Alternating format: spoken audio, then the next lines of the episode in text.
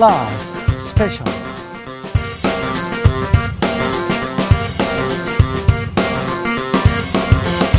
2023년 9월 9일 토요일입니다. 안녕하십니까. 주진우입니다. 토요일 이 시간은 일주일 동안 가장 중요한 일들 정리해드리는 그런 시간입니다. 시사 일타 강사 두 분 모셨습니다.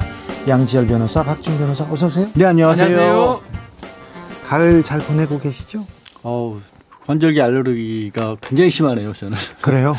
올해 여름도 기후가 좀 독특했잖아요. 네. 그래서인지 해마다 겪는 알러지긴 한데 알러지도 좀 독특하게 좀 강한 것 같습니다. 아, 코로 먼저 온다, 네. 알러지로 온다, 그런 분들 많습니다. 네. 점점, 음, 뭐라고 해야 되나요? 환경의 역습? 뭐, 이렇게 얘기할 수는, 지구가 문제, 아픈 것 같아요. 그래서 다양하게. 네. 사실 근데 저는 그 표현에 반대하는 편이에요. 그래요. 지구는 아프지 않고요. 네. 인간이 저지른 일 때문에 인간이 인간이 지구를 힘들게 했죠. 예, 네. 인간이 힘든 거죠. 뭐. 네.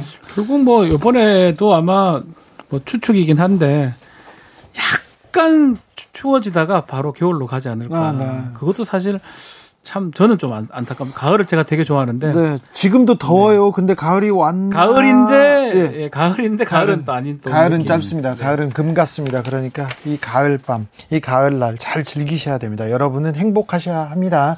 주진우 라이브 스페셜 영상으로 만나보실 수 있습니다. 네, 그렇습니다. 지금 바로 유튜브에서 주진우 라이브 검색하시면 영상으로도 만나보실 수 있습니다. 이번 주도 뭐 말도 많고 탈도 많고 일도 많았습니다. 윤석열 대통령은 아세안 순방 중입니다.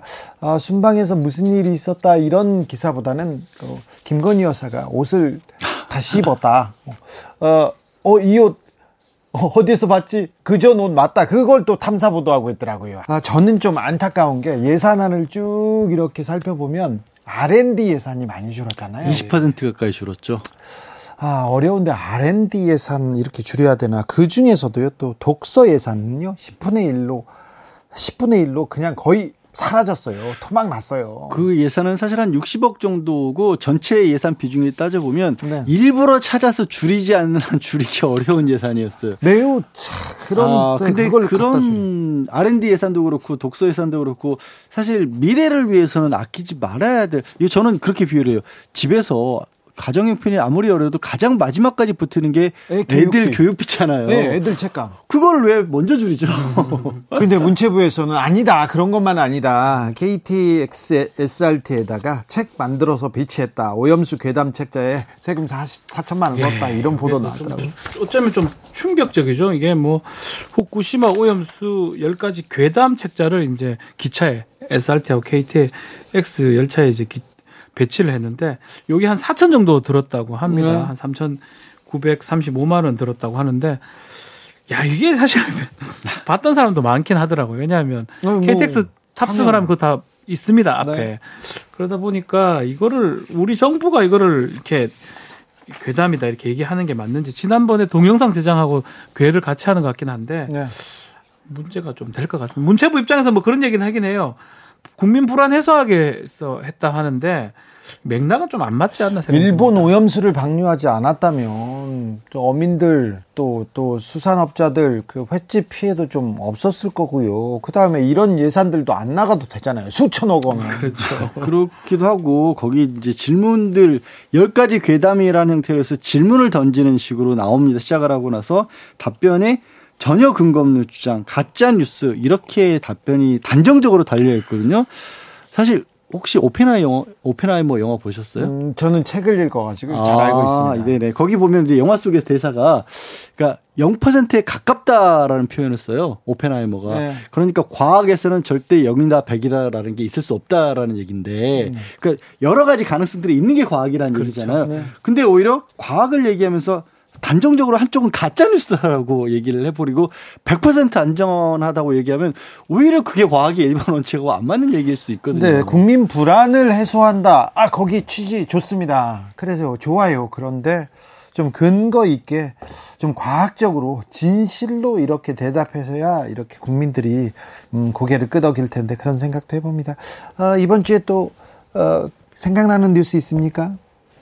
뭐 너무 많아서 음. 너무 뭐 많은 뉴스들이 있어서 네. 요 좋은 뉴스 하나 말씀 좀 드릴까요? 아, 예, 그래요. 좋은 뉴스가 있습니까? 네, 좋은 훈훈한, 훈훈한 뉴스? 뭐 도봉역에서 이제 철로에 떨어진 승객들 이제 구했던 시민들 있었는데 네. 그 시민들이 이뭐 자랑하거나 이런 거 없이 호련히 이제 떠나서 아마 그 사람이 막 자- 잘못됐으면 큰일 날 뻔했는데 네. 이 나중에 이제 그래도 좀 미담이라고 할 수 있나요? 아, 그렇죠. 생각이 듭니다. 네, 네. 이런 분들이 있어서 이렇게 세상이 따뜻합니다. 네. 이렇게 많은 사람들이 도와주고 이렇게 어, 도움의 손길을 줍니다. 그리고 뭐 자랑하지 않고요. 예전에 이런 소식들이 좀 많았었는데 최근에 많이 줄어드는 것 같습니다. 다른 찾기가 뉴스가 너무 찾기가 어려웠는데 다른 예. 뉴스가 너무 너무 많아요. 어, 좋은 뉴스였으니까 저는 뭐 좀 약간 생각 못했던 뉴스. 어, 공수처에서 감사원에 대한 전면적인 압수수색이 있었어요. 예. 지난 목요일이었죠. 9월 7일이었나요? 목요일이었고요. 어, 이제 국민권익위에 대한 특별 감사 한 1년 가까이를 이제 전현희 전 위원장을 중심으로 해서 감사를 했지 않습니까? 네. 그 과정에서 법 절차를 어겼다라고 고발을 지난해 12월에 했고, 근데 이번에 공수처, 사실 공수처가 요즘 뭐 하고 있지 하는 그런 분들도 많았는데, 어, 권익위하고 감사원에서 해서 전격적으로 압수수색을 굉장히 대대적으로 했어요. 그 전체 인원이 한 50여 명 되는데, 그, 그 공수처 검사하고 수사관 40명이 출동을 한 거고요. 어, 그래요? 예. 그리고 사실 감사원이라는 조직이 여기가 대표적인 사정기관이잖아요. 네. 이렇게 당하는 위치에 있지 않거든요. 네. 그리고 최근 들어서 뭐 이 저 윤석열 정부 출범 이후로 이 지난 정권의 문제점 같은 것들을 뒤집는데 가장 앞장서서 어찌 보면 활동했던 게 감사원인데 네. 역서 역으로 오히려 감사원이 압수수색을 당한 일이라서 좀 많이 눈에 띄더라고요. 주목을 아마 해도 될 것 같다는 생각이 듭니다. 일단은 압수액을 했던 부분도 그렇지만 준비를 꽤 많이 했던 것 같습니다. 네. 그래서 아마 감사 아, 공수처가 실제 지금 주목을 받지 못했었는데 네. 요거 기점으로 좀 다른 좀 많은 것들 지금 많은 사건들이 공수에 가 있거든요. 윤석열 정부에 들어서 감사원 그 돌격대장 네. 역할을 했었는데 그 문제에 대해서도 어, 한번 좀 들여다봐야 또 그러고. 그 사건 자체는 매우 간명해요. 뭐 네. 마- 많이 어렵지는 않을 겁니다. 왜냐하면 국민권익위의 전현희 전 위원장이 아마 주된 참고인이나 뭐 고, 고발인 뭐 이렇게 됐, 다고 가 정했을 때 그 조사만 많이 진행이 되면 사실은 어 조사가 많이 풀리거든요. 네. 그래서 공수처의 뭐 활약을 좀 보여 볼수 있는 시기가 온 거 아닌가 생각이 듭니다. 알겠습니다. 그 공수처가 왜 태어났습니까? 국민의 열망과 지지를 받고 이런 거 하라고 사실 태어난 건데. 아, 저 진짜 고위 공직자들 잘못하고 있고 이게 정치적 뭐라고요? 부패, 자- 잘못하는 거 다 지적해야죠. 지금껏 뭐 했습니까? 지금이라도 지금 공수처의 이름을 좀, 아, 좀 높여 주십시오. 그죠? 군 검사 출신의, 네. 아, 군 검사는 맞잖아요. 군 판사 군 검사 다 군. 판사, 네. 군 검사 출신 박진 변호사. 네. 국방부 장관이 혐의자 특정하지 말고 이첩하라. 네. 이거 공식 문서로 나왔어요. 증거가 딱 나왔습니다. 이거 법을 어겨라 국방부 장관이 지시한 거 아닙니까? 그리고 거짓말한 거 아닙니까? 예, 지금 뭐 이거 명확해 보이거든요. 사실 네. 또 공수처 지금 수사 대상이 지금 돼 버렸어요. 네. 사실 다른 이슈에 비해서 좀 크게 또 이렇게 논쟁은 안 되는 이유가 뭐냐면 간명한 것 같아요. 명확한 것 같아요. 사실은 이거 자체는 결국은 군 군사 경찰 뭐 예전에 헌병대장이라 했던 수사단장 군사 경찰에서 할 수 있는 거고 장관이나 그 지휘계통에서는 관여할 수가 없 자체가 없습니다. 근데 지금 그런 반대적인 내용이 지금 나왔기 때문에 네. 실제로는 뭐 그냥 법 위반 사실은 뭐 거의 명확해 보이는 그런 상황입니다. 아니 장관이 본인이 국회에서 사실상 자백을 해버렸어요. 네. 그 박주민 의원이 이 군사보험법을 개정을 하는데 네. 박주민 의원의 질문에 대해서 아유 장관이 할 수 있는 거 아니냐라고 얘기했더니 박주민 의원이 제가 만든 법인데 그렇게 하지 말라고 해놨거든요. 이렇게 이거 참 법- 황당한 해프닝이었죠. 법은 좀 알고 지켜야 되는데 국방부 장관님 법을 잘 모르시는 것 같습니다. 그리고 이균용 대법원장 후보자께서도 어, 법이 바뀌어가지고 몰랐다. 근데 법이 안 바뀌었어요. 네. 이 부분은 어떻게 될지도 좀 지켜보겠습니다. 자, 주진우 라이브 스페셜 본격적으로 시작해 봅니다. 아, 이번 주 정치 이슈는 단연 이재명의 단식. 단식을 두고 정치권에서 이모저모 이런저런 뉴스 계속 나왔습니다. 정치적 원의 시점 이것이 보수다에서 짚어봤습니다. 쌍방울 대북 송금 의혹을 수사 중인 검찰 아, 9월 4일 그러니까 오늘이었습니까? 오늘 이재명 대표 소환하기로 했는데 결국 어, 불발됐습니다. 검찰은 나서서 유감을 표했습니다. 아, 검찰 소환 조사는 어떻게 될까요? 그리고 이재명 음. 대표 재판은 어떻게 될까요? 사실 검찰 입장에서 보자면 내가 당신을 소환한다라고 얘기했는데 단식한다? 그렇게 그렇다면 아 이거 뭐 피하려고 이러는 거냐 이렇게 말할 수는 있을 것 같아요. 그런데 어차피 이재명 대표는 정치인이지 않습니까? 네. 그러니까 정치인의 문법대로 자기가 나름대로 이제 사건 해석을 하는 거죠. 해결하는 예. 거고. 제가 사실 오늘 아침에 갔다 왔어요. 국회에. 네, 가 보셨어요? 네, 이재명 대표 이 단식하는 곳을 이제 갔는데 거기 마침 최고위원 회의가 같이 열리면서 어 이제 기자들이 많이 와서 그 취재를 하고 있더라고요. 근데 그 이재명 대표가 정말 5일 단식하고 나니까 말을 못 하더라고요. 그러니까 말을 시키면 대답을 할 수는 있는데 얼굴도 완전히 좀 안 좋고 그다음에 손을 이렇게 대면은 이렇게 음. 몸이 아프대요. 음. 단식을 많이 음. 하면. 음. 그래서 이제 그런 접촉도 사실은 사람들하고 음. 못 하고 이제 그런 상황이 있는데 그래도 이제 본인은 꿋꿋하게 본인이 이제 할 수 있는 최선을 다하겠다고 하더라고요. 근데 이분이 예전에도 광화문에서 아, 단식한 적 있어요. 성남시장일 때. 네, 성남시장일 때. 무슨 그 어, 자치단체에 관련된 네, 어떤 이슈였는데. 네, 정책에 대해서 네. 박근혜 정부에서 음. 계속해서 반대한다고 하면서 단식을 하는데 저녁에 이렇게 가서 단식하는 분하고 이렇게 앉아가지고 이렇게 좀 걷는데 이, 이게 그 지쳐서 힘들어 가는 모습을 네. 매일매일 볼 때마다 아 이게 괜찮을까 괜찮을까 근데 그 고통을 아는데 다시 그 단식 카드를 네. 또 꺼냈어요. 그런데 지금 오늘 예를 들면 이상민 의원 같은 경우에는 단식 왜 하냐? 어? 민주당 내에서 네, 민주당 내에서 이제 이런 얘기를 해버리는 거예요. 그러면서 단식 끝내라 이렇게 얘기를 하면서 단식밖에 방법이 없냐 이제 이 얘기를 해요. 음. 근데 그러면 단식 말고 그동안에 1년 넘게 사실은 이재명 대표도 시도를 여러 번 했다고 저는 생각을 하는데 아무것도 먹히는 게 없잖아요. 되지가 않잖아요. 지금 단식을 함으로써 일단 발언권은 일단 가져왔어요. 그럼요. 음. 네. 그뭐 내부가 좀 결집되는 그런 효과는 있을 있겠죠. 있는 것 어, 같더라고요. 그리고 네. 이제 제가 봤을 때는 근데 이제 타이밍 국민들이 봤을 때는 타이밍상 네. 이게 이제 이, 이 메시지가 이슈가 주요 이슈가 뭐지? 이런 거 있잖아요. 만약에 오염수면 네. 아왜 지금 하지? 약간 그런 건 있어요. 약간 의아한. 근데 예. 어떻든 간에 본인이 이제 정치인으로서 이걸 걸고 이제 하는 건데 그 네. 효과에 대해서는 국민들이 판단할 네. 거고요. 저는 이제 과거에 보면 이제 보수 쪽에서도 그 누구죠 김성태 의원이 네. 드루킹 가지고 단식했잖아요. 단식에서 쟁취했죠. 어, 이게 뭐 어쨌든 단식을 하든 뭐 삭발하든 이런 것들이 이제 지금 이 시대에 그렇게 꼭 맞는 투쟁 방식 아니에요. 예. 하지만 예? 저도 삭발 한적 있잖아요. 네. 그죠?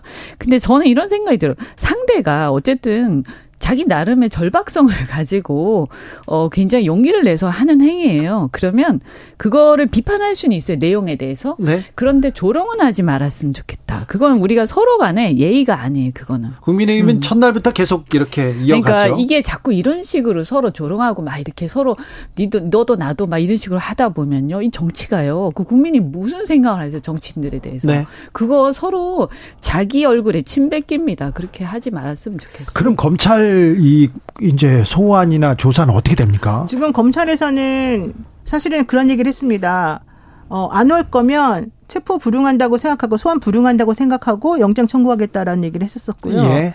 이제 영장을 청구하게 되면 또 그다음 시나리오가 이제 있는 거죠. 그 민주당의 내부적으로 이재명 대표를 반대하는 입장에서 아, 체포 동의안에 대해서 이제 불체포 특권 사용하지 않겠다고 했으니까 니네 알아서 해라 뭐라든지 아니면 그럼에도 불구하고 해야 된다라고 해 가지고 결과적으로 이제 둘 중에 하나를 가게 될 텐데 그렇게 되면 내부적으로 셈법이 좀 복잡해진다. 이런 얘기를 지금 제가 들었어요. 민주당 내에서요? 민주당 내에서. 민주당 내에서 이 셈을 해야 되는 게 이게 바로 민주당의 문제예요. 그게 바로 문제예요. 그래서 뭐 비대위를 아직도 꿈꾸는 그런 몇몇 분이 계시다 이런 얘기까지 나오는 상황이기 때문에 사실 그 부분에 대해서 아마 검찰은 오히려 좀 여유롭게 그 부분을 생각하는 것 같고 그냥 이제 재판부에서는 지금 재판 일정이 사실은 좀 있는데 이렇게 되면은 재판을 일정을 못 잡거든요. 그래서 내부적으로 이걸 좀 음. 조율하려고 지금 준비 중에 있다. 이제 이런 얘기를 제가 확인을 했어요. 네. 그래서 현실적으로 그 외부적으로 이재명 대표를 둘러싼 외부적인 그런 안 좋은 상황은 그런 것들인데 문제는 그런 것들하고 무관하게 내부적으로 단결하고 내부적으로 이 카드가 먹혀 들어가는 그런 모습을 보여야지 사실은 이게 좀 의미가 있는 거거든요. 근데 뭐 이게 검찰, 그러니까 이재명 대표도 사실 정치적 어떤 정략적 어떤 의도가 있을 거고요. 어, 근데 보면 검찰도 마찬가지잖아요. 검찰도 지금 수사를 하면서 소환을 언제 할 거냐, 영장 언제 칠 거냐, 뭐 이런 걸 보면, 아, 정치인 못지않게 지금 정치적 일정을 막 조율하면서 하고 있잖아요. 그래서 누가 누구를 비판할 그건 아닌 것 같고 어쨌든 저는 이재명 대표 수사 문제는 좀 빨리 끝냈으면 좋겠다. 네. 빨리 빨리 해서 너무 예, 안 끝났는데요. 스케줄 조정하고 뭔가 정치적인 의도를 가지고 자꾸 검찰은 정치적인 의도를 가지면 안 돼요. 그래서 어 그냥 담백하게 좀 했으면 좋겠다. 그런 국민들이 아. 검찰을 인정할 것이다. 근데 이렇게 자꾸 하면 검찰이 검찰 당도 아니고요. 아, 저는 굉장히 못마땅해요. 이렇게 하지 말았으면 좋겠다. 그러면 네. 나중에 어 구속을 하든 기소를 하더라도 이것이 설득력이 약해져요. 네. 네. 검찰은 그냥 담백하게 가야 돼. 그리고 정치도 이제 앞으로는 좀 담백하게 서로 서로 이제 가면 좋겠다. 아 이거 굉장히 지금 우리 상황이 아까 모두에 말씀드렸지만 나라의 상황이 굉장히 심각하다고 네. 생각하거든요. 김성태 대표 단식의 추억이 있어요? 그렇습니다. 네. 아, 제가 그 단식하고. 국회에서 단식할 때 저도 취지, 이렇게 들여다보러 갔었어요. 근데 굉장히 그, 쓸쓸해 그 보였어요. 정말 그 노숙 단식이라는 것은. 예. 어, 실내에서 그러니까 국회 안에 로텐도홀이나 뭐 대표실에서 하는 그 단식보다 두 배, 세 배 어려운 게 노숙 단식이죠. 어, 누가 찾아가지고 행패 부린 적도 있잖아요. 그렇습니다. 뺨이 이렇게 해가지고 뭐 청년 기간인데 뺨이 아니라 그냥 한 100kg 정도 되는 그 거구의 청년이 뻔치를 제대로 날렸죠. 아, 뺨이었는데. 아, 뺨 아닙니다. 저, 제대로 턱을 가격당해가지고. 그때 턱이 돌아갔었어요. 아이고. 그래가지고 제가 또 병원에 가서 엑스레이 찍고. 예. 뭐목 기부서 하고 그리고 단식 현장으로 네. 복귀했죠. 그래서 또 단식했죠. 네 그렇습니다. 네. 이 단식이란 것은 예. 약자가 가져갈 수 있는 마지막 선택지예요. 예. 그러니까 그래서 최후의 수단이라 그러지 않습니까? 예. 그러니까 이 최후의 수단을 행사할 때는 네. 자신의 처절한 어떤 그런 진정성이 네. 이파탁에 깔고 양심적인 어떤 그 입장을 유지하지 못하면 단식은 결코 성공하지 못합니다. 자, 이재명 대표 처절한 그러니까 처절한 그 처절함의 발로 아닙니까? 그러니까 저 같은 경우는 그때 이제 뭐 한국당이 당시 자유한국당이 네. 앞에 박근혜 대통령 탄핵 이후에 쉽게 말하면 지나가는 개도 안 쳐다볼 정도로 질이 멸렬했죠. 질이 멸렬했죠. 네. 그러니까 뭐 당 지지율이 10% 12%뭐 맨날 이랬어요. 네. 그래서 이 드루킹 일당들과 댓글 조작을 통해서 문재인 전 대통령이 민주당 대선 후보 경선에서도 댓글 조작이 이루어지고 또 대선 기간에도 그 엄청난 댓글 조작을 통해서 어그 드루킹 일당들과 당선 이후에는 뭐 일본 영사를 비롯한 자리까지 얘기가 되고 있었잖아요. 그 실체적 진실을 그 힘들고 고통스럽지만은 드루킹 특검을 통해서 밝혀낼 수가 있었죠.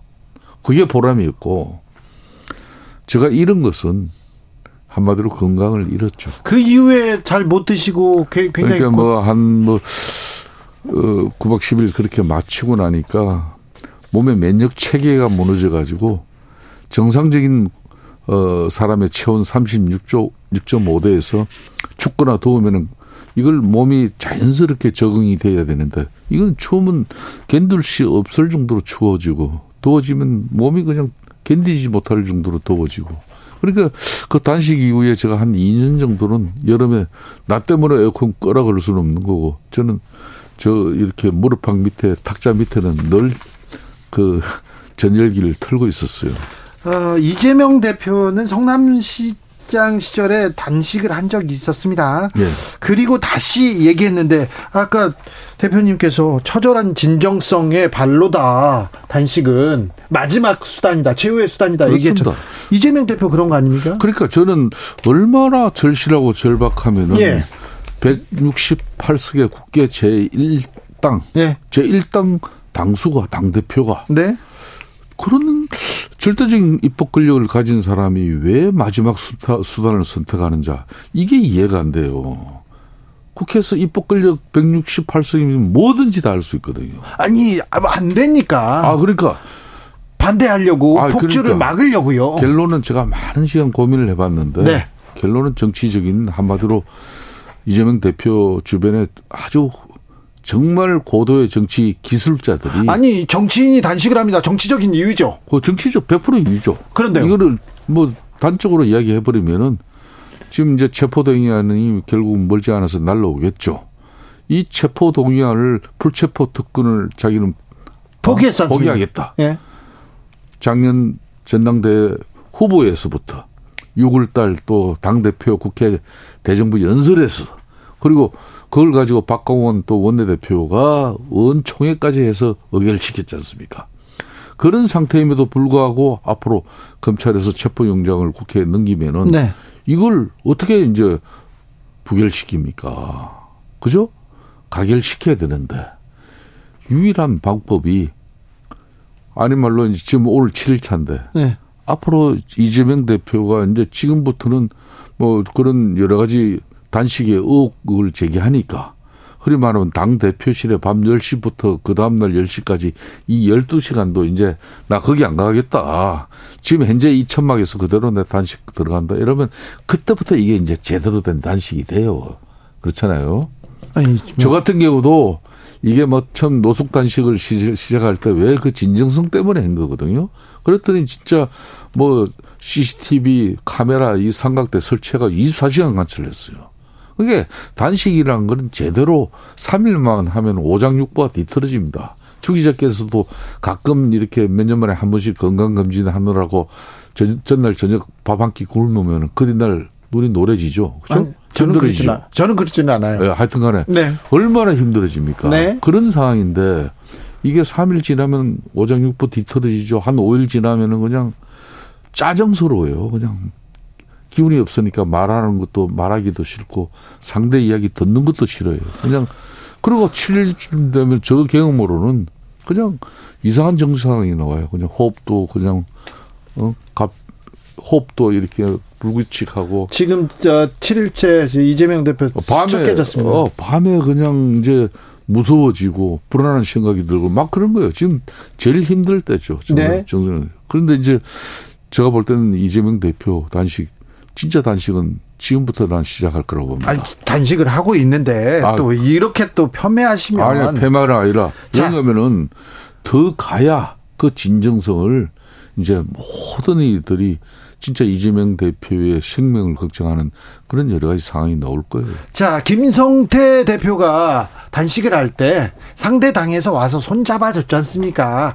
이제 멈추고 우리 들어가자고 손 잡아줘야 그러니까 되는 거 아닙니까? 목적이 있어야 돼요. 목적이요? 그 단식의 목적이 지금 정확하게 알 수가 없잖아요.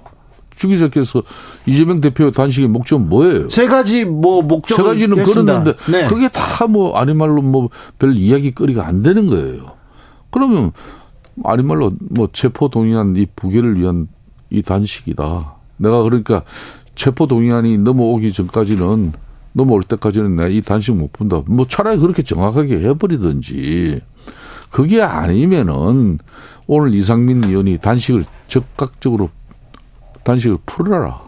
그게 제대로 된 동료 의원들의 그런 따뜻한 마음이죠. 아, 이거 이상민 단식이라는 것은요. 네. 동료들이 설득해서 일을 푸든지 안 그러면은 결국은 이 단식은 몸을 상하게 하기 위해서 작정하고 하는 게 단식이거든요. 네. 그러니까 몸이 상해야죠 결정적으로.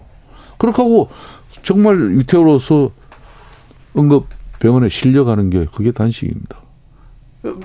이대로 가면 또 병원에 그러니까, 실려가겠죠. 그러니까 왜 이재명 대표가 168석의 제1당 권력을 가지고 뭐가 모자라고 부족해서 저 처절한 단식을 하냐고요. 윤석열 대통령이 폭주한다. 민주주의 민주주의 훼손을 막겠다면서 지금 지금 곡기를 끄는 거 아닙니까? 일단 곡기를 끊고 단식을 하자마자 발언권 그러니까 사람들이 왜 무슨 얘기를 하는지 들여다보기 시작했고 민주당이 단결하기 시작했다. 이래서 정치적으로 정치적으로 지금 이재명한테 어 뭐 발언권을 주는 이재명한테 집중하는 그런 효과는 있지 않습니까? 자, 후쿠시마 오염수에 네. 가짜뉴스와 괴담 선동을 가지고 해양도시 뭐 부산, 인천 쭉 돌았잖아요.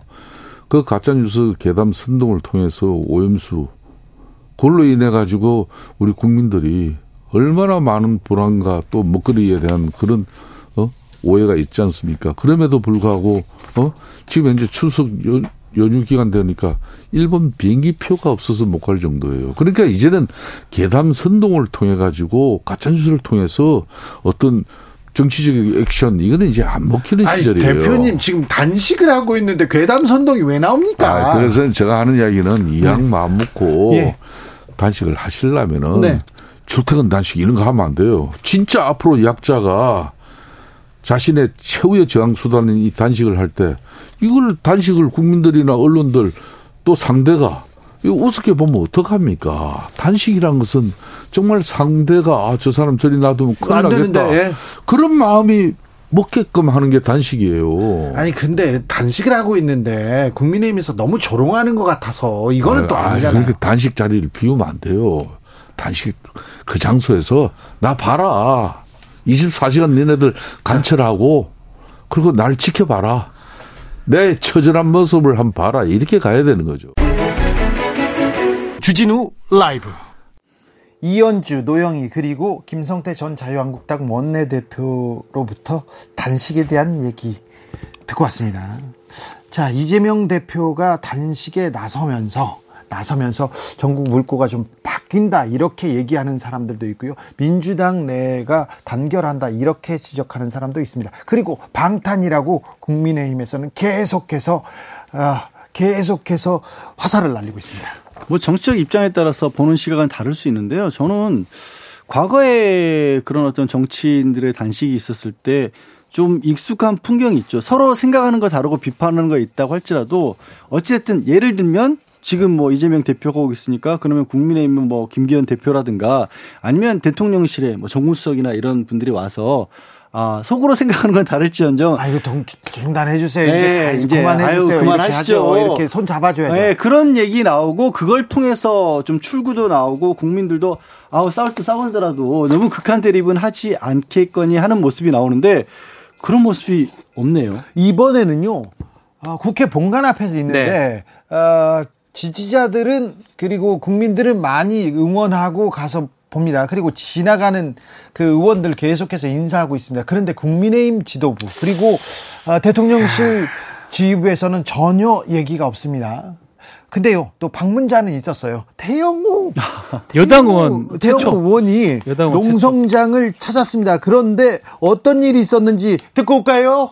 민주당 의원님들이 제가 대정부 질의하는 도중에 저를 향해서 막말을 넘어선 완전히 원색적인 막말을 했습니다. 아니 제가 일만하면 넘어가겠어요. 그런데 빨갱이, 북한에서 쓰레기, 공산당 부역자 아니 이런 말이 이거 국회 그것도 본회의 대정부 질의장에서 이거 할수 있습니까? 간식 투쟁 안 하고 있는 원내대표도 있으니까 거기 가서 말씀하시고 그래서 단식장의 풍경이었습니다. 자, 이게 연준이 했던 말이죠. 비판은 할 수 있어요. 비판은 하는 거 맞죠. 그렇지만 조롱이나 이렇게 희화하는 건 안 된다는데 뭐 태영호 의원이 한 이런 발언 같은 거는 조롱이나 이런 건 아니지만 맥락이 맞지가 않습니다.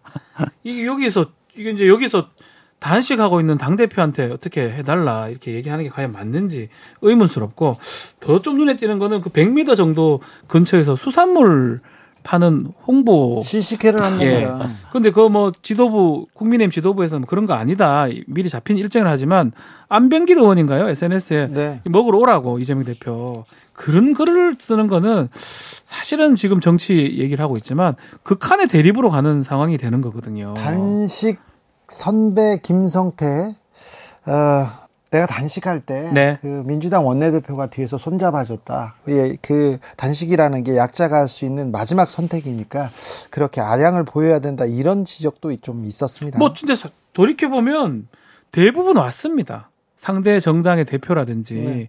아니면 정무수석이라든지 마지막 선택지입니다. 단식. 네. 네. 뭐 어쨌든 국면 전환의 효과는 있었다고 봅니다. 네. 민주당 입장에서는 약간 안에서 내부적 갈등 같은 게 좀 있었는데 어쨌든 단식을 단식을 또 준비하는 과정을 보면 우리가 이제 빌드업을 얘기를 하는데 뭐 상대 정당이나 일각에서는 뭐 무턱대고 뜬금없이 했다고 하지만 실제로 보면 어, 국감이나 정기국회 활동을 할 것인지 그거에 대해서 민주당 안에서 아마 좀 의견이 분분했던 것 같아요. 많은 수의 의원들은 정기 국회를 통해서 국감 뭐 정부 현안 질의 받아야 되니까 그게 맞다라고 했는 것 같고 그렇다면 이재명 대표 입장에서 개인적으로 할 수 있는 거는 사실 단지밖에 없었던 거거든요. 그러니까 그런 과정이 거쳤기 때문에 돌이켜 보면 그 과정이라든지 그리고 결국 결과라든지 보면 뭐 이재명 대표가 의도했는지도 모르지만 나쁘진 않았다 그 결과는 그런 생각이 좀 듭니다.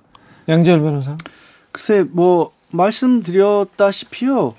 저는 사실 뭐 지금 박 변호사는 민주당 내부 사정으로 봤었을 때는 나쁘지 네. 않았다는 건데. 저, 저 민주당 어, 안을 말했을 전체적으로 봤었을 때는 솔직히 국민의힘이라 정부에서 달라진 것 같지가 않아요. 네. 그래서 그럼 앞으로는 도대체 이걸 어떻게 풀어놔야 될지 아, 어 아직은 좀 큰 어떻게 보면 그 난관 장벽 이런 것들이 그러니까 민주당이 뭉치기 시작한다면 그걸 통해서 뭔가가 새롭게 나올 수는 있지만 단식만으로는 그게 풀리진 않은 것 같습니다. 네. 이재명의 단식은 우리 정치사에 어떤 의미를 던져주고 있는지 아, 지켜보시죠. 여러분께서는 지금 주진우 라이브 스페셜을 듣고 계십니다. 주진우 라이브 스페셜 다음 달 11일 강서구청장 보궐선거가 열립니다. 국민의힘에서는 김태우 전 구청장 카드를 아, 뽑을 것이라고 다 전망하고 있습니다. 자, 이목이 쏠리는 강서구 보궐선거 장성철, 장윤선 그리고 심상정 정의당 의원과 이야기 나눠봤습니다. 국민의힘에서 강서구청장 선거에 김태우 공천 무게 두고 있다 이런 보도가 확 나와요. 확정적인 것 같아요. 그런 것 같죠. 네, 조선일보에서 이제 기사를 잘 썼는데 조선일보에서 사실은 김태우를 김태우 후보를 인터뷰도 해주고 김태우 후보에 대한 호의적인 기사가 많이 나왔어요. 그러니까 이런 저 이런 판단을 했다는 거죠. 어 거기에 강서구에 13명의 후보가 난립했는데 갑자기 중앙당에서 낙하산으로 꽂아 내렸어? 어? 지역에서 반발이 있을 거야. 어? 우리가 한번 해볼 만 하네? 그러한 판단과 기본적으로 주말 사이에 김기현 당대표에게 강서구청장 후보 공천해라. 지더라도 강서구에서 몇 퍼센트 차이로 지는지 지켜보자. 민주당의 텃밭인 강서에서 5% 차이로 진다면 강남, 용산, 송파, 강동 등도 결과를 낙관할 수 있기 때문에 수도권 총선 전략을 가늠할 수 있는 기회다. 그러니까 빨리 공천해라. 라고 막 이렇게 주장을 했다는 아니, 근데 거예요. 무공천 말씀하셨잖아요. 국민의힘이 무공천 할 거다. 근데 제가 네. 오늘 방송에서 뭐라 그랬냐면은 네. 어제 아침 최고위원회 사전 회의부터 기류가 바뀌기 시작을 했다. 갑자기요? 갑자기 바뀌어가지고 김기현 당 대표가 사전에 최고위원들한테 네. 김태우 공천해야 되는 거 아니야? 이거 어떻게 생각해? 라고 운을 띄웠다는 거예요. 아, 선거, 저, 저, 회의 들어가기 전에? 네. 전화 받은, 아, 전화 받은 거예요? 그래가지고, 이제 기류가 바뀌었다. 라고 네. 이제 말씀을 드렸었고, 네. 네, 살다 살다가 몇 퍼센트 차이로 지나보자 라고 하면서 공천하고 선거에 임하는 건 처음 보는 것 같은데. 근데 제가 취재를 해봤더니, 대표가 무슨 힘이 있습니까? 이런 얘기를 합니다. 국민의힘 관계자들이. 그래서, 아니, 무슨 소리냐. 대표가 부담스러워서 무공천한다고 했던 게 지난주인데, 일주일 사이에 어떻게 이렇게 바뀌냐. 그랬더니, 어쨌든 이제 용산으로부터 연락이 온 것 같다라는 얘기가 나오고 있고, 그리고 내부에선 상당히 많이 지는 걸로 어, 누구를 내보내도 지는 걸로 국민의힘은 분석을 자체 분석을 하고 있고 이런 얘기를 한대요. 지더라도 선전하는 것으로 의미가 있다. 아, 이렇게 그래. 정리하자. 아니, 정부 여당에서 선거인데 뭐 이런 얘기를 하고 있고 뭐 이런... 그리고 민주당은 돌려봤대요. 네. 돌려봤더니 그세 명으로 압축됐잖아요. 세 명이 압축 세 명으로 압축됐고 경찰 출신의 그렇습니다. 진교훈 전 경찰청 경찰청 차장. 예, 네. 네. 이분이 이제 전략 공천이 됐는데 그 셋 다 넣었을 때 다 이기더라. 마, 많은 차이로. 그래서 사실 이거는 인지도가 상당히 진교훈 처장도 마찬가지고 인지도는 상당히 낮은 후보들인데 이기는 이유는 어 김태우 후보에 대한 경쟁력 그리고 국민의힘에 대한 지지도가 상당히 좋지 않다라는 반증이다라고 민주당은 분석을 하고 있어요. 물론 그럼에도 불구하고 선거는 해봐야 합니다. 네. 투표하면 까봐야 알고 이렇다고 해서 민주당이 아 어차피 우리가 이길 거야라고 하는 순간 또 선거는 질 수 있기 때문에 상황은 잘 봐야 될 것 같아요. 그 선거가 운동 경기가 아니거든요. 네. 정신력으로 이길 수가 없습니다. 철저한 전략과 분석을 통해서 이기는 건데 네. 일단은 아 우리가 이기긴 어려울 것 같아 몇 퍼센트 차이로 지나보자라고 생각하면서 선거에 임하면 네. 그 선거 운동원들이 할 맛이 나겠냐고요. 선전하면 다행이다. 그리고 이렇게 이제 김기현 당대표가 본인 명의로 이제 후보 공천장을 주잖아요. 그러면은 이 선거에 거의 올인할 수밖에 없어요. 그렇죠. 그런데 두 자리 숫자 이상 차이로 졌다. 아니 그냥 저 한 5%가 뭐 중요합니까? 졌다 하면 아니요 두 자릿수로 진다고 분석하고 있어요. 아, 국민의힘 그래, 내부에서. 그래서, 제가 그래서. 오늘 수치를 말씀하면 안 된다고 해서 네, 말을 못 하고 있는데. 그러면 그러면 김기현 당 대표는 결정적으로 책임지고 물러나야죠. 네, 당내에서. 네, 그래서 비대위 얘기가 또 나와요 국민의힘 아니, 내부에서. 당신 얼굴로 수도권 선거 못 치르잖아. 이거 어떻게 할 네. 거야? 당신이 책임져. 증명됐잖아. 네. 이렇게 나올 그렇죠. 거예요. 네. 그래서 뭐 3개월설, 6개월설 있었던 것이 지금 입증되고 있다라는 게 정당 출입 기자들의 설명입니다. 선거가 그런데, 다가올수록 또 변수가 생기네요. 그런데 그럼요. 김기현 당대표로서는 빠져나갈 구멍이 있는 게 뭐냐면 계속해서 지속적으로 공천해야 돼, 공천해야 돼라고 주장했던 분이 이철규 사무총장이거든요. 네. 그러니까 지난주 신균, 지난주 금요일까지 네. 유일하게 공천해야 된다고 주장한 지도부의 한 명이 이철규 사무총장이에요. 당신이 공천하자고 그랬잖아. 이제. 그렇다고 대표가 총장 탓하고 이름이 있을 수 없는 일이죠. 네. 네. 강서구청장 선거 네. 보궐선거에 대해서는 어떻게 보고 계십니까? 정의당은 네. 어떻게 합니까? 뭐 지금 그 저 김태우 전 강서구청장 공천을 뭐 네. 사실상 기정사실한 거 아니에요? 그러고 있네요. 현재 저는 대국민 능멸이라고 봐요, 이거. 대국민 네, 능멸이요? 네. 그러니까 그리고 그 저 사면할 때도 뭐 네. 애당초 공천해줄 결심으로 핀셋 사면한 거 아닙니까? 뭐 대통령이 대통령이 그 말하자면은 선거운동 지원하는 그런 그 정치적 사면을 한 거예요. 어 그리고 저는 이제 이제 뭐, 뭐, 뭐 정당을 불문하고 네. 말하자면은 그 보궐선거 발생 원인 제공자를 다시 지금 보궐선거에 투입하는 건데 네. 에, 이번 선거가 검경 선거 구도로 네. 가면서 이 정략 계산만 남은 하여튼 이 막장극으로 가지 않을까 이런 우려가 있습니다. 그러니까 네. 중요한 것은 구청장은 이제 강서구청장은 강서 어, 구민들의 예. 삶을 보듬는 일이 가장 중요하기 때문에 네. 저희 당에도 서울시 의원을 여기만 네. 원수정 후보 아주 똑부러지게 일할 후보를 지금 공천을 했고 예. 어, 좋은 성적을 위해서 최선을 다하고 있습니다. 네. 정의당은 어딨냐 민생 챙겨야 되는데 예전에는 작지만 강한 그리고 두 어, 거대 여당 야당을 끌고 가는 정의당이니 다시 보고 싶다 그런 사람들이 있어요. 네. 하여튼 뭐 정의당이 지금 뭐 이제 잘 안 보인다. 네. 이제 그런 지적을 심상정 안 보인다 이런 얘기해요. 있습니다. 네. 근데 어쨌든 뭐 저희는 변명 없이 네. 정의당에 대한 우리 어, 시민들의 평가하고 또뭐 잘하라는 채찍이라고 생각하고요. 네. 또뭐 거대 양당 독점 체제다 이런 뒤에 숨을 생각도 없고 예. 지금 정치권의 가장 큰 문제가 자기 성찰이 없는 거라고 생각합니다. 네. 저희도 뭐 어, 그동안 진보정당 20년을 복귀해 보고 있고 예. 이제 조만간에 좀 정돈해서 어, 국민들께 말씀드릴 기회가 있을 네. 겁니다. 예. 정의당이 잘해야 됩니다. 이제 예, 제3지대 얘기 나오는데 항상 제3지대 맨 앞에 그리고 가운데 서 있던 정의당인데 지금 정의당 지지자들조차도 정의당 의원조차도 뭐 다른 다른 뭐 길을 모색한다 이런 얘기도 있잖아요. 음, 그 다른 길을 모색하는 것이 아니라 정의당의 혁신을 통해서 네. 그러니까 다당제 민주주의 시대로 이제 가야 된다. 그런 네. 이제 각오를 다지는 과정이다. 이렇게 보시는 게 더 정확할 것 같습니다. 다당제 민주주의 나와서 그런데 정치 개혁 어떻게 돼 가고 있습니까? 이거 총선 하, 총선 앞에 가면 또 안 고칠 거 아니에요. 그러니까 이제 그 초당적인 의원 모임이 활발하게 활동을 했는데 네. 이제 6월부터는 이제 국회의장께서 네. 철저히 네. 비공개로 양당 간의 협상 테이블을 만들어서 이렇게 진행을 해오셨기 때문에 왜 비공, 비공개로 합니까? 그건? 아, 그 제가 제가 드리는 말씀이에요. 예. 지금 정계 특위가 있는데 여긴 개점 위협 상태고 예. 철저히 비공개로 해서 뭐 어떻게 논의됐는지 잘 모르겠지만 어쨌든 지난번에 에, 국회 그 본회의 개회식에서 말씀하신 걸 보면 네. 소송거구제 그리고 어, 3개 권역별 비례제는 확 뭐 합의를 했다 이렇게 양당에서도 입장을 밝혔어요. 근데 가장 중요한 게 이제 결국 이번 선거제도 개혁의 핵심은 비례성 아닙니까? 네. 비례성을 어떻게 높이느냐가 가장 중요하다는 건 여야 아무도 말을 안 하는데 네. 그럼 비례성을 어떻게 높일 것인지에 대해서는 지금 말씀을 안 하고 있고 들리는 소문은 병립으로 가겠다. 네. 준연동형에서 병립으로 후퇴하겠다. 이런 이제 얘기만 썰로 돌아다닙니다. 네. 근데 이제 그 점과 관련해서 저희가 민주당에도 이야기를 했는데 민주당의 공식 입장이 뭐냐. 아, 이렇게 제가 그 물어봤고요.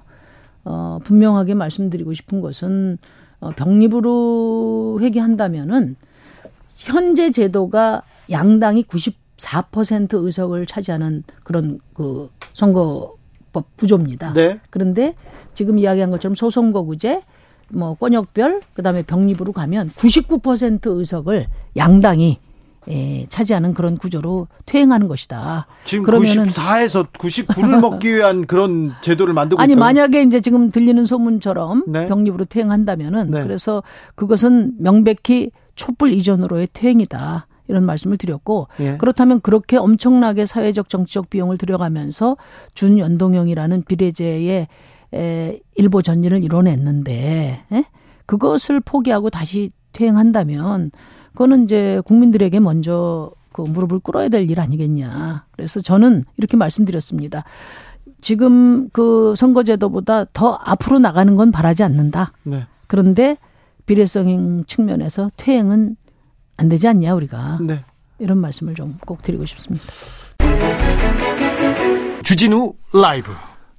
보궐선거 원인 제공자 김태훈 전 구청장 대법원에서 유죄 확정 판결됐습니다. 그런데 아, 특별 사면 그 이후에 바로 선거판으로 달려들었습니다. 지금 몇 달 되지 않았는데요. 아, 이 선거는 어떻게 돼가고 있습니까? 일년 어, 국민의힘에서는 사실 공천을 하지 않겠다. 그러면 무소속으로 나오지 않을까? 뭐 이런 얘기들이 나오는데 있었어요. 기류가 바뀌어서 아예 공천하는 쪽으로 갑자기 뭐 회의 전에 그냥 기류가 바뀌었다면서요? 근데 이게 기류가 바뀔 만한 이유가 뭐가 있었을까? 글쎄요. 뭐 경선을 한다고 하지만 사실상 지금 당내에서 이런 의견이 조율된 상태에서 경선을 하게 되면 최근에 있었던 뭐 지방선거라든가 이런 데서 당 국민의힘 같은 경우 특히 대통령실에서 예를 들어서 누군가를 바라보고 있다라는 게 알려지기만 해도 아니 그런데 그럼 국민의힘 저기 강서구청장 보궐선거에 대통령실이 아, 그건 모르죠. 모르는데 모르는데 뭐 볼 수도 있다라고 봅니다. 모든 선거에 있어서 뭐 대통령실에서 직접적으로 나서진 않더라도 주목이 하겠죠. 아직 아직 경선이 남아 있긴 예, 합니다만 경선이 남아 있긴 합니다만 그런데 그동안의 사례를 보면 그러니까 국민의힘 내부에서도 그냥 이쪽에 시선이 쏠려 있는 것 같다라는 분위기만 느껴져도 글로 가버리는 경우들이 많았잖아요, 사실. 네. 그러니까 이번에도 자연스럽게 그쪽으로 가지 않을까? 근데 그러면 되게 이상한 선거예요, 사실 저는. 아무래도 이해가 안 가요, 여전히. 아, 근데 국민의힘에서 상대 카드를 선택할 수 있을까요? 아마 거의, 원인 제공자인데 거의 한 걸로 보이거든요, 지금 상황상. 아, 그래요? 막 김기현 대표는 계속 말을 아꼈었고요. 뭐 실제로는 무공천의 얘기도 사실 많이 했었었어요. 예. 그럼에도 불구하고 조금 이렇게 이 바뀐 뭐 맥락은 사면을 받았을 때 그 시기라든지 8.15 아니겠습니까? 그렇죠. 그 시그널을 아마 좀 의식을 하지 않았을까. 근데 아. 김기현 대표 입장에서는 만약에 이 보궐선거에서 패배를 하거나 패배를 네. 하더라도 만약에 많은 차이로 패배하게 되면 책임의 자유로울 수가 없거든요. 많은 차든 적은 차든 지지 않습니까? 그러면 이거 책임의 자유로울 수 없어요. 그럼 대통령 심판 선거라고 막 이렇게 할 텐데요. 그래서 김기현 대표 입장에서는 참 이걸 하고 싶지 않은 그걸 건데 네. 이렇게 한다는 거는 국민의힘도 고민이 컸을 텐데요. 그런데 갑자기 기류가 좀 바뀌는 거는 글쎄 또 무소속 그 다른 예비 후보는 또 김진선 씨인가요? 뭐 무소속 나간다고 또 그런 얘기도 하는 거 봤을 때는 상당히 좀 거의 좀 가는 걸로 김태우 전 구청 나오는 걸로 지금 방향이 잡힌 게 아닌가 보입니다. 김태우 전 구청장은 어떤 생각을 하고 있을까요? CBS와 아, 김현정의 뉴스쇼에서 인터뷰를 했네요. 들어볼까요?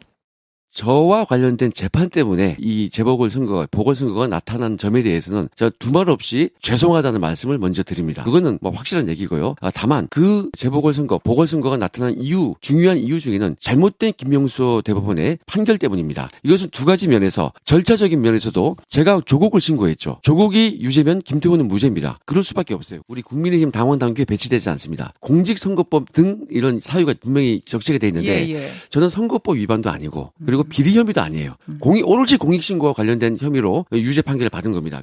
조국이 유죄면 김태우는 무죄다. 이 부분은 어떻게 봐야 됩니까? 아, 그거는 이 대법원 판결 취지를 완전히 다르게 자기 그 뜻대로 해석을 한 거고요. 아, 이거, 이거 그 조국 유죄하고 김태우 무, 무죄 관계, 이거는 다른 문제인데요. 아, 다른 다른 문제, 명백히 다른 문제인 거고. 네. 어, 그러니까 대법원의 판결 취지가 왜 다르다고 하냐면 법원에서 그렇게 봤어요. 본인은 공익성이 있다라고 주장을 하지만 사실은 그거를 빌미로 해서 개인적인 어떤 목적을 추구한 걸로 보인다. 그래서 공익이 아니다라고 했거든요. 예. 그렇기 때문에 조국이 유죄한 거하고 김태우 전 구청장이 무죄인 거하고는 상관이 없는 거예요. 네, 뭐 그 업자와의 유착, 예. 유착 있었고 뭐 자리를 만들어 가지고 그 자리로 가려고 했고 그건 이제 징계 사유였고 징계도 받았잖아요. 예, 징계 그 검찰 내부 징계도 받았던 거거든요. 네. 그래서 이런 부분들을 저는 사실 이분도 이제 뭐 검찰 수사관 출신이니까 광의의 법조인이잖아요. 네. 정치권에서 특히 법조인들이 법원의 판결이라든가 법원의 법의 수사 과정에서 나왔던 얘기라든가 이런 것들을 너무 자기 뜻대로 끌어다가 국민들에게 그게 사실인 것처럼 얘기를 해요. 아니 이분은 그 유죄를 받았는데요. 대법원에서 유죄를 받았는데 김명수한테 김명수 판결 때문에 그렇다고 이런 얘기를 하시고요. 공익신고 판단은 국민이 한다 이렇게 얘기하는데 아니 법으로 유죄를 받으셨잖아요. 거, 그리고 국민권익위에서 다시 한번 공익이 아니라고 받고 네. 그다음에 주심 판사 같은 경우는 김명수 전 대법원장 때 전... 임명된 분이 아니라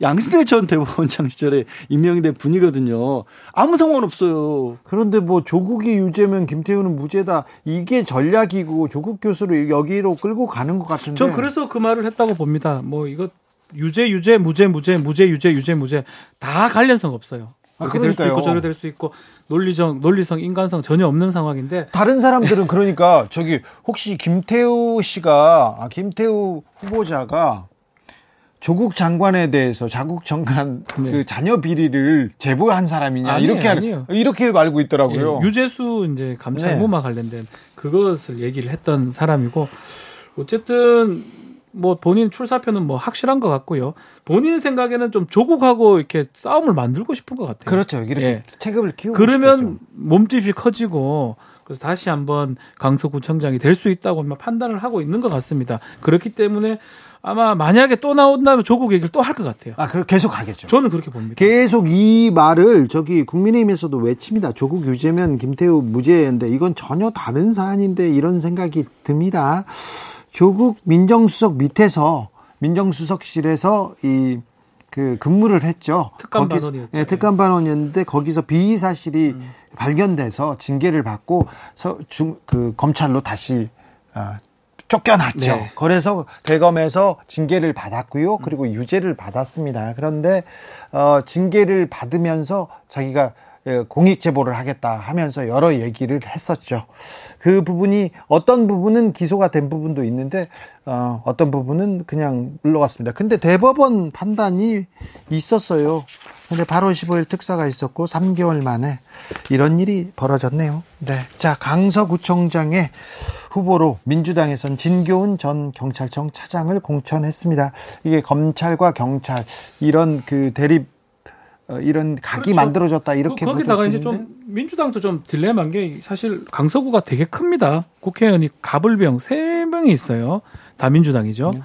사실은 이 뭐는 뭐 얘기 그 국회의원들이 본인 국회의원이 좀 밀고 있는 구청장 후보 이런 뭐 다툼들도 있을 수 있으니까 아마 제3의 후보가 지금 된 것 같아요. 네네. 예, 그, 그 전략적으로 정치권과 큰그 예, 관련은 없는 분입니다. 큰 어떤 뭐, 뭐 구설수나 있는 사람 아니고 네. 그 그런 두 가지 경찰 대 검찰 구조 또 그리고 어, 그 지역 지역구 내에서 뭔가 잡음이 없는 막 그렇기 때문에 진교훈 전 차장이 지금 된 것 같고 경, 두 사람의 싸움이 되겠네요. 경찰 내의 신망은 매우 두텁고 그리고 온화한 성격으로 어, 원만하게 일을 잘 처리했다 여기 까지 평이 있습니다. 자 경찰 출신의 진교훈 그리고 검찰 출신의 김태우 자 검경 프레임 어떤 어떻게 결과가 나올지 좀 지켜보겠습니다. 어, 자 다음 주 신문 일면 한번 이렇게 짐작해 볼까요? 다음 주는 누가 뉴스의 주인공이 됩니까? 또 국가 반역, 사형, 폐간 막 이런 얘기가 계속 나올까요? 그 얘기를 더 끌고 가긴 좀 어려울 것 같고요. 그래요? 예, 뭐 하게 하겠지만 사실 공감이 좀 가야 이제 되는데 100% 공감을 하기는 좀 어려운 프레임 같은 좀 느낌 들기 때문에 일단 당사자인 김만배 씨가 나와버렸어요. 나와서 예, 다른 얘기를 하고 있습니다. 예, 그래서 좀 쉽지는 않을 것 같고요. 자, 그러면 김만배는 다음 주에 뉴스에 그렇게 어, 핫한 인물로 이렇게 오르진 않습니까? 그 저는 개인적으로 어허. 개인적으로 어 뭐 예컨대 김만배 씨가 구속이 됐거나 뭐 네. 예를 들어서 이 이슈가 커질 수 있는 상황 되는데 좀 이슈가 좀 더 커지기는 좀 어렵지 않나. 그럼 누가 뉴스의 주인공이 됩니까? 오히려 저는 아까 잠깐 얘기 나왔던 이준석 국방부 장관 네. 이제 교체해야 한다는 얘기가 나왔었잖아요. 아니 근데 교체하고 신원식 의원 얘기까지 나왔잖아요. 네. 동아일보나 뭐 다른 언론사에서 거의 이름을 박아서 이렇게 음. 바꾼다 이 얘기가 나왔는데 그럼 대통령 들어와서 그 개각에 나설까요? 예, 개각을 좀 하지 않을까 싶어요. 그리고 여성가족부 같은 경우도 말이 좀 많았고 그래서 여성가족부 장관도 교체가 되지 않을까. 그러면 그 가운데서 이제 여성가족부도 잼버리 논란이 여전히 이어지고 있는 상황에서 교체가 되는 거고 국방부 장관은 말할 것도 없이 박종원 전 수사단장 수사와 관련된 부분과 연결돼 있기 때문에 그 두 분이 만약에 임명이 되면 또 아, 개가 교체가 되면 그와 관련된 얘기가 나오지 않을까. 근데요. 네. 매주 틀립니다. 저희 진짜 예상도 못한 일이 아니, 계속 뭐, 누가 누가 누가 나올지. 그래도 뭐 또 상수인 뉴스는 있죠. 이재명 대표 뉴스는 많이 아, 나올 것 같습니다. 아, 그렇습니다. 이재명 대표 뭐 검찰 조사 등등 재판하고 뭐 음, 단식과 그, 비롯해서도 예, 많은 뉴스의 중심이 될 것 같습니다. 쭉 나올 것 같습니다. 네. 예. 이화영 전 경기부지사는 진술을 번복한다는 진술서를 예. 냈어요. 이것도 크다고 봐야 되거든요. 네. 이제 사실 몇 번이 번복이 된 상황이에요. 뭐 정확하게 번복을 했던 건 아니지만 네. 재판 과정에서 좀 다른 얘기도 나왔었고 어느 게 이제 최종적인 건지 알 수는 없지만 네. 만약 저 마지막에 이제 냈던 번복 의사가 최종적이라 그러면 요게 앞으로 큰 문제가 될 수도 있습니다. 사실 어? 저기서 나오는 얘기들은 되게 어 굉장히 엄중한 사안입니다. 그러니까 네. 검찰이 수사를 의도적으로 왜곡시키려 했다는 주장이 8개월간 괴롭혔다 이제 이거거든요. 굉장히 사실 이것 자체가 크게 다뤄져야 될 내용인데 네, 검찰이 검찰 수사를 안 하겠죠. 공수처가 이제 거리가 되긴 공수처가 한데 나서겠어요. 원래 공수처가 이런 거 하라고 이제 그렇죠. 만든 기관이긴 해요. 그 공수처가 나설까요? 네. 나설까요? 그 의외의 인물 다 그거 쓰는 누가 할까요? 아 의외의 인물인데 어떻게 알아요? 그걸 네. 저희가. 아니 그러니까 그거 좀 맞춰봐. 일타강사라면서요. 세무조사 한다고요. 윤명원? 아, 아 윤명원 이제 의원도 나왔죠 이미 얘기가 아, 다. 거의 지난주에는 몰랐던 갑자기 나왔던 게 윤명원 의원이었죠. 이 부분도 조금 사그러들지 않을까요? 네. 아. 예, 뭐 사실은 이슈가 더 이제 더 갈 수 있는 이슈는 아닙니다. 그러니까요. 다른 또 어, 뉴스가 다른 인물이 얼마나 사람들을 이렇게 가슴을 콩닥콩닥 어? 그, 이렇게 놀라게 할지. 아유 추석 다가오는데 좀 따뜻한 뉴스로 좀 채웠으면 좋겠습니다. 네. 그런 바람이 있습니다. 정치인들이 네. 국민들한테 희망을 줘야 되는데 비전을 줘야 되는데 아우 네 놀랍게 하고 막 걱정만 줘가지고 그래서 저희들 뉴스 전하는 사람으로서 죄송함 죄송한 마음 갖고 있습니다. 주진우 라이브 스페셜 여기서 인사드리겠습니다. 양지열 변호사, 박지훈 변호사 감사합니다. 네, 고맙습니다. 저는 다음 주 월요일 오후 5시 5분에 돌아오겠습니다. 지금까지 주진우였습니다.